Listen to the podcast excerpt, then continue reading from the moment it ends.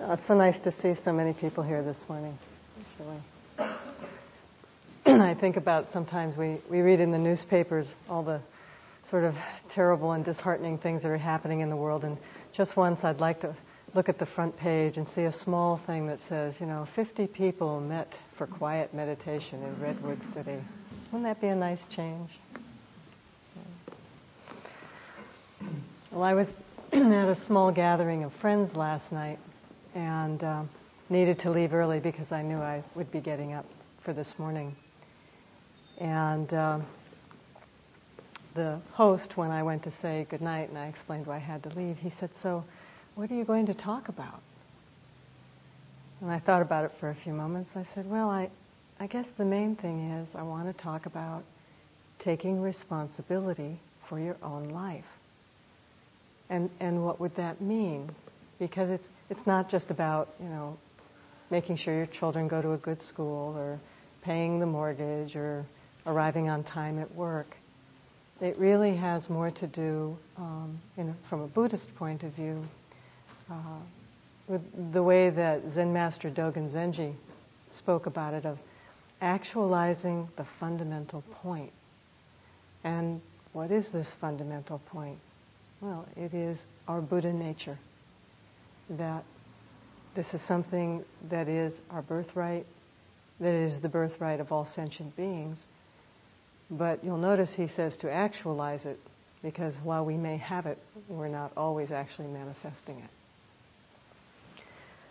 But then I also realized that what I want to talk about today has a lot to do with um, the nature of friendship, spiritual friendship. Uh, in Buddhism, we often talk about the bodhisattva way.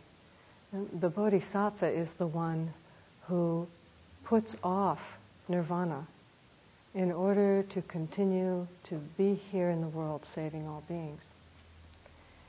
So, actually, today I would like to dedicate this talk to someone in this room who has been a bodhisattva for me for almost 20 years. This person I met accidentally at Tassajara all those years ago.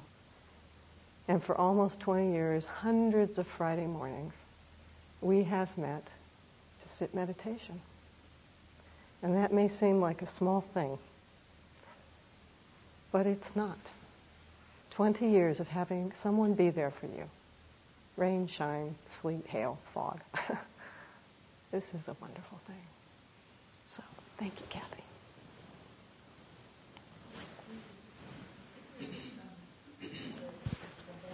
Oh, okay. Is that better? Or is it maybe not on?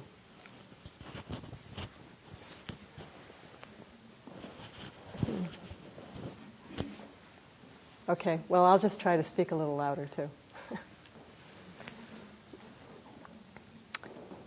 so I wanted to start with a story. This is uh, about a monk named Ken. And no, this is not Barbie's counterpart. I, am not sure, but I believe this refers to one of the uh, the patriarchs in the lineage down from Buddha Kenan Junsa. So long ago in China, there was a monk named Ken. And during his training years, he practiced in the monastery of Tahui. But despite his prodigious efforts, he had not attained enlightenment. One day, Ken's master ordered him to carry a letter to the far off land of Changsha. Now, this journey round trip could easily take a half a year. The monk Ken thought, I don't have forever to be staying in this hall practicing. Who's got time to be running off to Changsha with a letter? Well, he consulted one of his seniors, a monk named Genjoza, about this. Genjoza began to laugh when he heard what was troubling Ken. Oh no, even while traveling, you can still practice. In fact, I'll come with you. And so, before long, the two monks set off on this journey.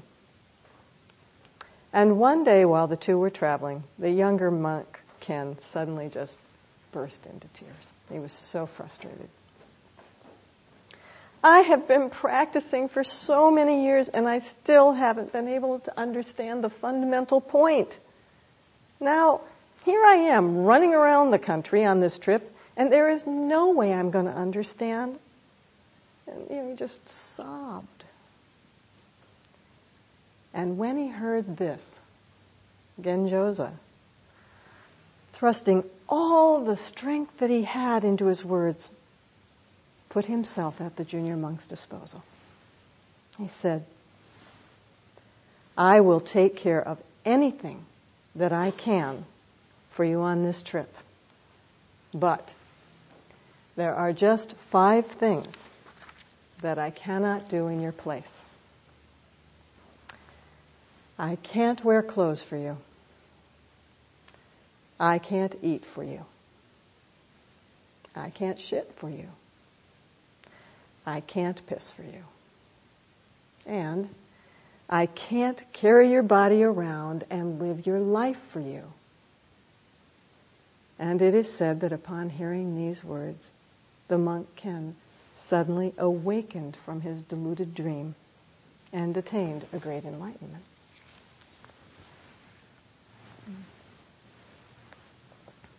The first time I read this story, I thought, oh, there it is again. This keeps coming up. This nothing special that Suzuki Roshi was always talking about.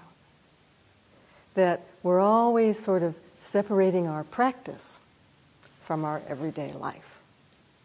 And that this is special and this is mundane, and they have very little to do with each other. And this is what we can see that the monk Ken is doing. He's separated out what he thinks he's doing in the monastery, practicing. You know, lots of hours of meditation and chanting and bowing and whatever it is he's doing. But then his teacher sends him out into the mundane world to do something like carry a letter to someone. Couldn't we get some peon to do that? Mm-hmm. So he has separated his daily activity from this thing he thinks in his head is called enlightenment. Now, here's one description of enlightenment a state of mind in which one makes absolutely no projections of favorability or adversity. In other words, like, dislike, desire, aversion. And in which there is no notion of escape. Interesting little addition there. Mm-hmm. And further, in which one wholly melts within each moment of occurrence. Now, Ken's teacher sends him on this mundane journey. I don't think he did that by accident.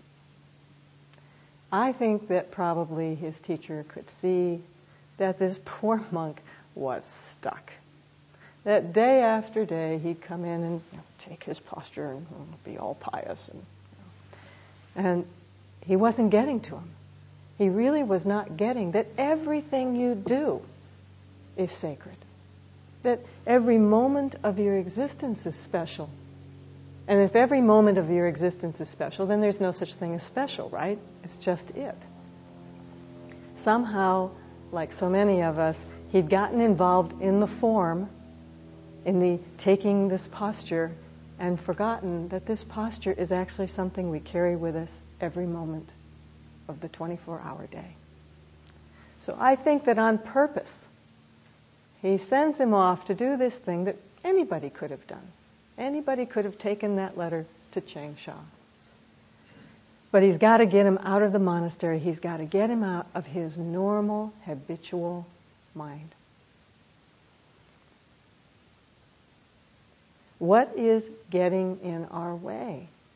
Always of this enlightened state of mind, which is no more nor less than what we already are, is the three poisons. You already know about these, I'll just name them quickly. There's desire, sometimes translated as greed. And this is basically I want what I want when I want it. And then there's aversion. Sometimes translated as hatred, and when we hear that word, we kind of go, ooh, aversion's a little easier to, to take in. Because that's, I don't want when I don't want it. But even so, sometimes we'll say, oh, I hate that program. We'll actually use that word. So hatred's in there. And, and then there's the really difficult one to understand, and that's the third one. It's sometimes translated as delusion or ignorance. Ignorance is somehow a little easier to take in because it, it feels better to me that I could be ignorant of something than that I could actually be fooling myself, which is what delusion is. But the fact is, we fool ourselves all the time. And that's what makes it so hard. I may be able to see my greed. Oh, yeah, there I go wanting that thing again. And I may be able to see my aversion. Oh, yeah, I really don't like that person.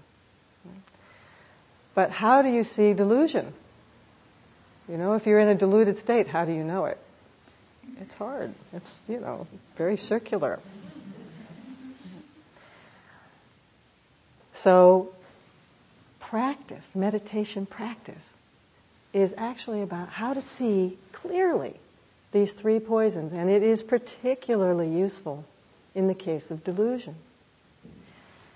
One of the ways that we can work with delusion is by having a teacher or a really good spiritual friend who has our permission to tell us the truth. We have a lot of friends. All of us have a lot of friends but we haven't actually given them permission to completely tell us the truth all the time. In fact, sometimes if they tell us the truth, we get very angry. We don't want to hear it. You have to have somebody in your life that you trust enough, who cares about you enough, and that you know cares about you, that you are willing to let them hold up this mirror in which you are going to see someone who doesn't look like perfect Buddha nature.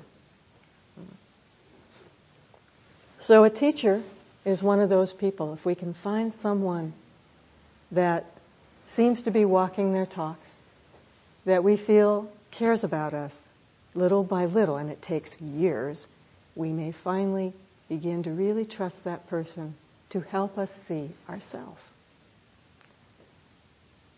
And then we're lucky if we have a Sangha like this. There's a wonderful story that uh, my other teacher, Blanche Hartman, who was the abbess at San Francisco Zen Center for many years, tells. Uh, she this was near the beginning of her practice, and she was already in her 40s. She'd already raised a family and had a career when she came to practice. And she'd been hearing about Tassajara Monastery. And finally, she went to her teacher, and she said, "Well, what's the big deal about Tassajara anyway?" And he said, "Well, everybody there can see who you are. So you might as well see it yourself. And it's true. Somehow we think that who we are, we can hide inside. That nobody sees our insecurities, that so nobody sees our fears, that nobody sees all these aversions and desires, but in fact, it's like we might as well just wear them outside with little labels all over them because pretty much everybody who's really looking can see. So finally, we might as well see it ourselves. So a Sangha is particularly useful for that because it's really easy to be up on the mountain being a hermit until you have to come down and actually have a conversation with somebody. And the first thing they say is something that offends you, and then that's that. You know, Sangha is where you get to come up against yourself. Well, so here's the problem. Ken has has this major delusion going on. He has so many ideas about what he's doing in that monastery, what he's doing with his meditation practice, these ideas and expectations he has about this word enlightenment. You know, he's, he's made enlightenment something out there, and then there's me, that he's stuck. He is separated himself from it, and therefore he has separated himself from himself we are enlightenment. This is it. You know, I hate to disappoint you, but this is it.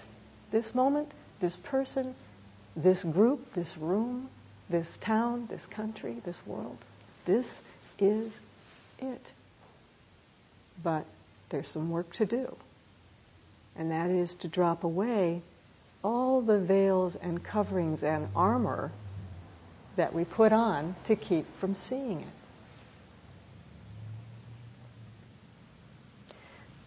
So, in Zen practice at least, but I think this is true of most of Buddhism, there is this notion of bodhisattva practice.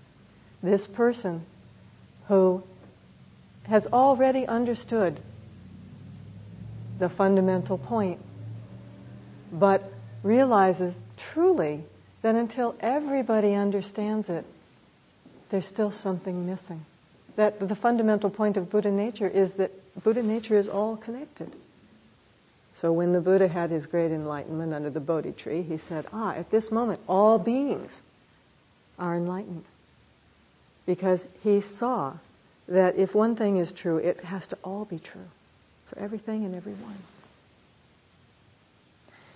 So in my practice, before a lecture, uh, I'm sorry, after a lecture, we recite the four bodhisattva vows. They go like this Beings are numberless. I vow to save them. Delusions are inexhaustible. I vow to end them. Dharma gates are boundless. I vow to enter them. And the Buddha's way is unsurpassable. And I vow to become it. Well, the first vow alone seems a little much. Okay, beings are numberless and I vow to save them. Me? How am I going to do that? This is actually what spiritual friendship is all about. It's what each of you is here for. You're not just here for your own little separate self. You may think so when you first arrive. You may think that's why you've come, to find something for yourself, to get something for yourself. But actually, the longer you practice, the more you realize there is no such thing as a separate self. That everything that is you is also everything else. You are the air you breathe and you breathe out into it. There is no way you can be here in this world in a vacuum. This morning, you all had something to eat or drink. Maybe you had a cup of coffee or a bagel or pancakes or something. You are now those pancakes. You are flour. You are water. How long does it take when it's in your mouth and it's in pancake form to go through your digestive system and become cells in your body? You know, where, where do you make that distinction? So Genjosa, Ken's friend, he is the bodhisattva in this story. He's a senior monk at this monastery. He himself has probably been there for many years and has really understood this fundamental point. And probably because he has been actualizing it, he's the one that Ken goes and says, Oh, I'm, I'm just distraught because I have to go do this stupid thing. And right away, without hesitation, you'll notice in the story, he says, I'll go with you. I don't think that's an accident either.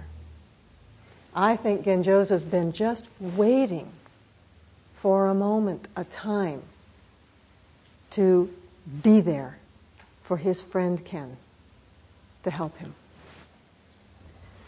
So he offers to accompany him, looking for this opportunity to dispel Ken's delusion once and for all. But the whole time they're walking along, Ken is just stubbornly clinging to his point of view that this is a useless journey, that he's wasting his time. Why is he doing this? He could be back at the monastery doing more meditation, da da da da da da da. He starts falling into self pity, even. Oh, I've spent so many years, I still haven't understood anything. Oh, woe is me. You know, we all do that too. You know, what's the good of this practice? I've been coming here for 10 years or 12 years or 15 years, and people are still jerks. I'm still a jerk.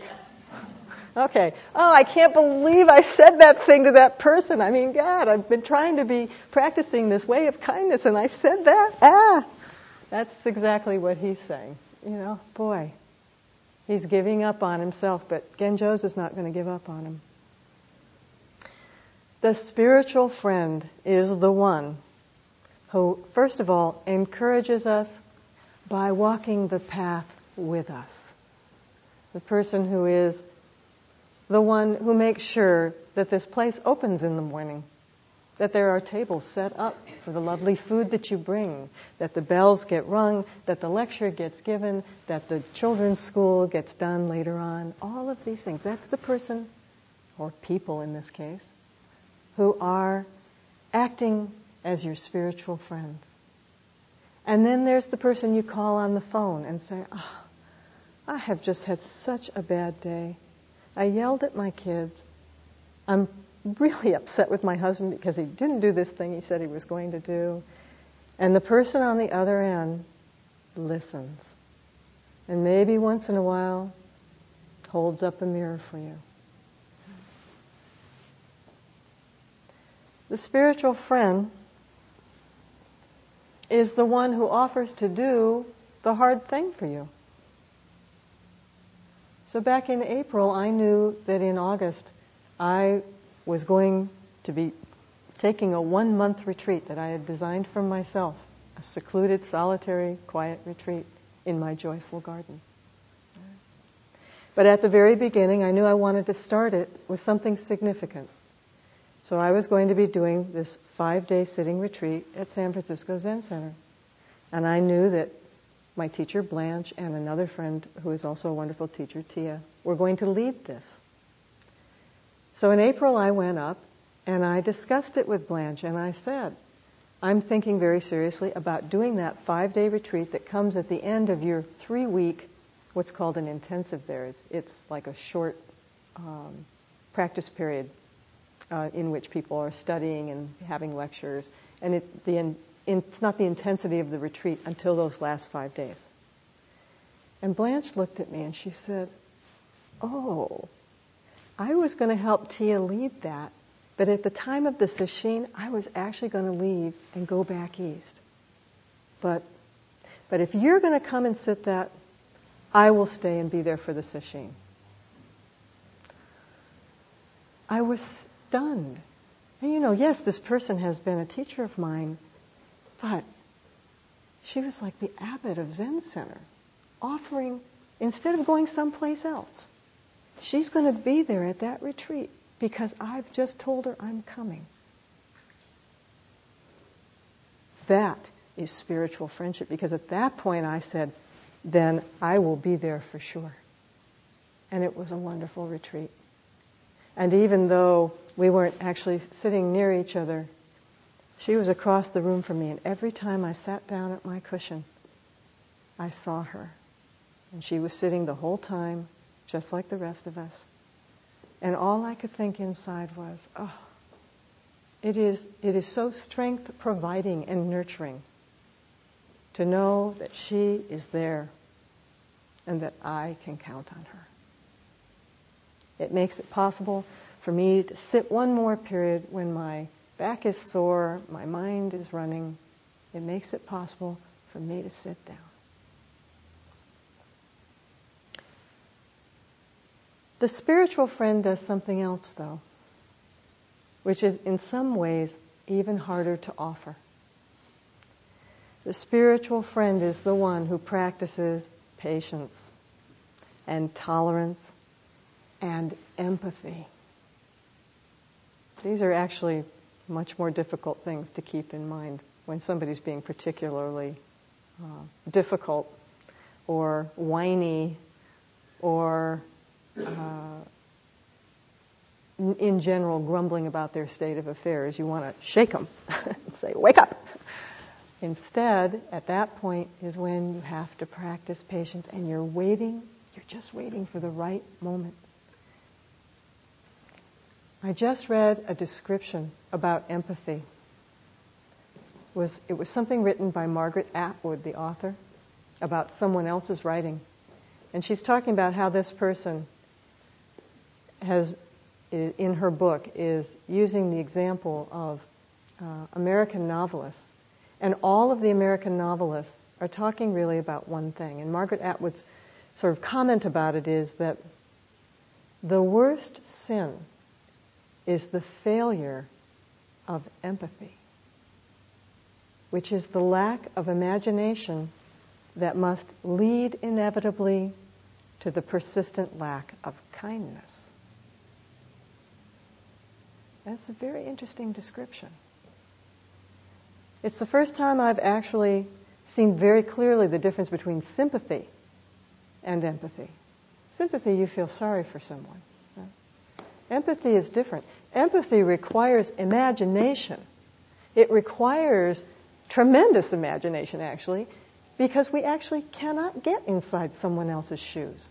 You know, you talk about walking for a mile in someone else's moccasins, right? The fact is, we never actually do. And because of that, because my imagination is limited, I tend to make assumptions about your lives.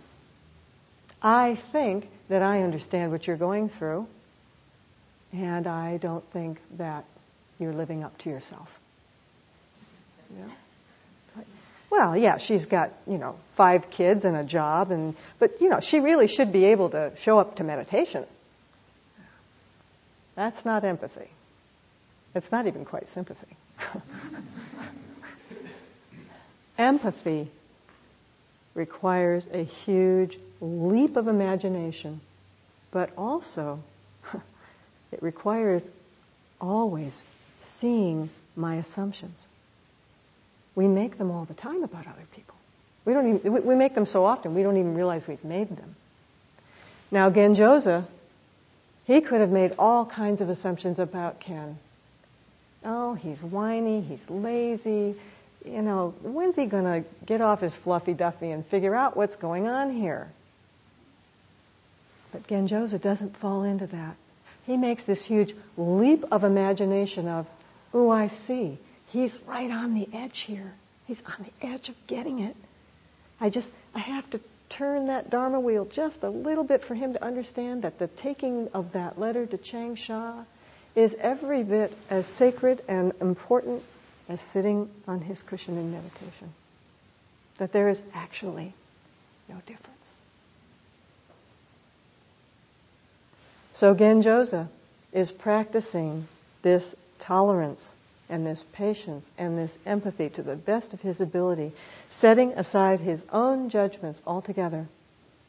And it, it actually uses these words. It says, thrusting all the strength that he had into his words, he put himself at the junior monk's disposal.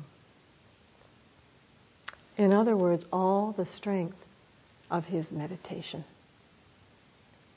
This is what we do in preparation for that moment at which we can be either helpful to ourselves or to someone else. This this meditation we do is grounding us in the true mind, the mind of clarity, compassion, wisdom, empathy. It is the mind, it is so creative, this mind. And when we sit down and allow our mind to settle, tremendous things arise. Things that you, you never thought of before because it's not you who's thinking them. There is the one mind, and you are connected to it. And so at this moment, he presents to Ken the Buddha way. And he says, I can't do these things for you. I can't wear your clothes for you, and I can't shit for you, or piss for you, or eat for you.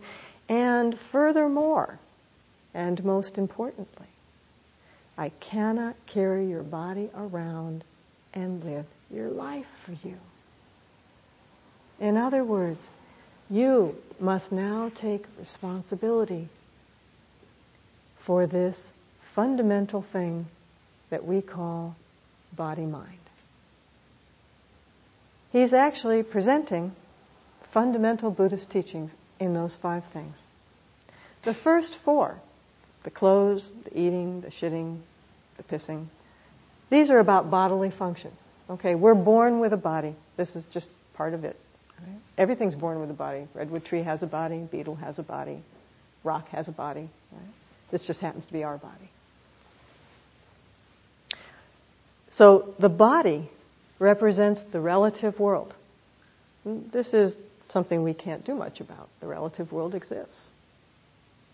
The last one, though, about not living your life for you, this is actually about the mind body. In Japanese, it's shin. They don't make a separation between those two things. And this is the absolute realm. Both things are true. There, there's these two truths of life. There's the relative world in which you know we're doing mundane things, and then there's the absolute world of things as as it is, as Suzuki Roshi used to say in his Japanese bad grammar. That is the absolute realm of perfection, that there is just what is. But in the relative world, we immediately have a judgment about it. There's illness. I don't like to be sick. Okay. But the fact of illness is just a fact.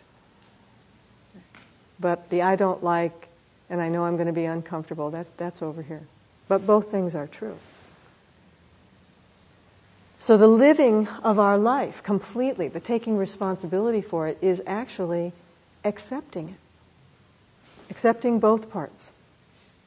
There's the absolute and there's the relative. And we accept and go back and forth. We do this dance between the two.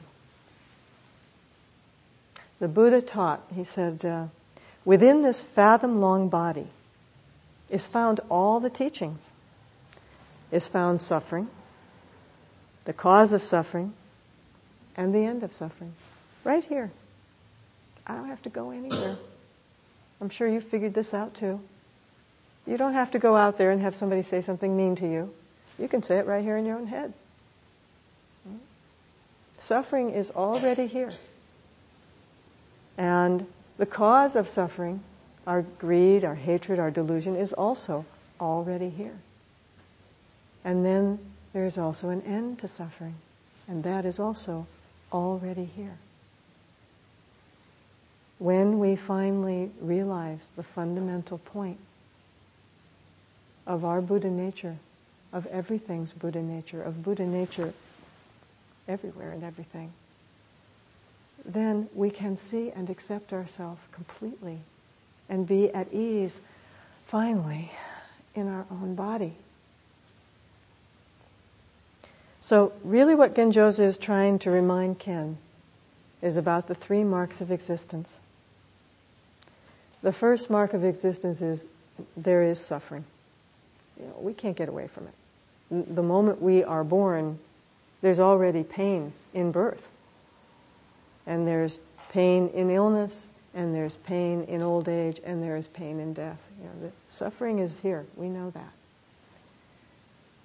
So he's saying, all right, own your body and mind. Accept this body and mind. Accept the fact that this is the way it is. This is the first mark. The second mark has to do with impermanence. Everything is impermanent. We already know this. Nothing, nothing is exempt from change. We can see this in ourselves as we are getting older. We see this when we pick a flower and 24 hours later that flower is. So you carry your body around and you allow life to live you. Life is going to manifest through you. You're not living life. Life is living you. And in that experience of life living you, change will occur. So in your zazen, if you're feeling emotionally distressed, let's say, if you just stay with it and accept it, oh, I see, I'm, I'm really sad, or I'm really angry, or whatever it is. And then you come back to your breath.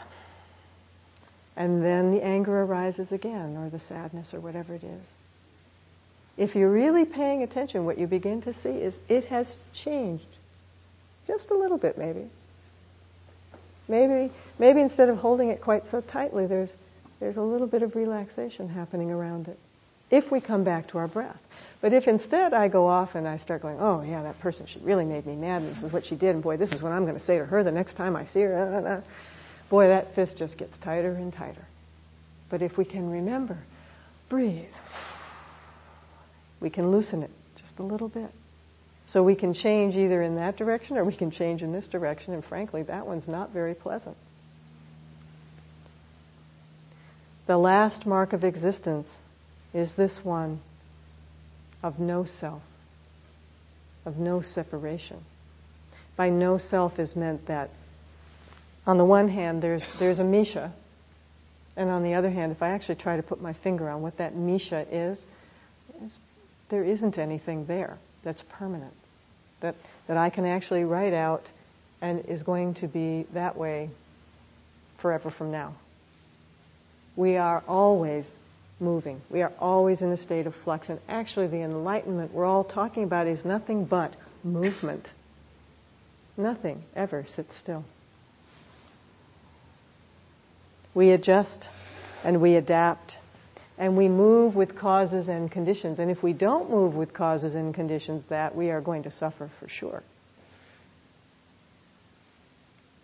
So he says, I can't live your life for you you must finally decide that this is the body mind you have.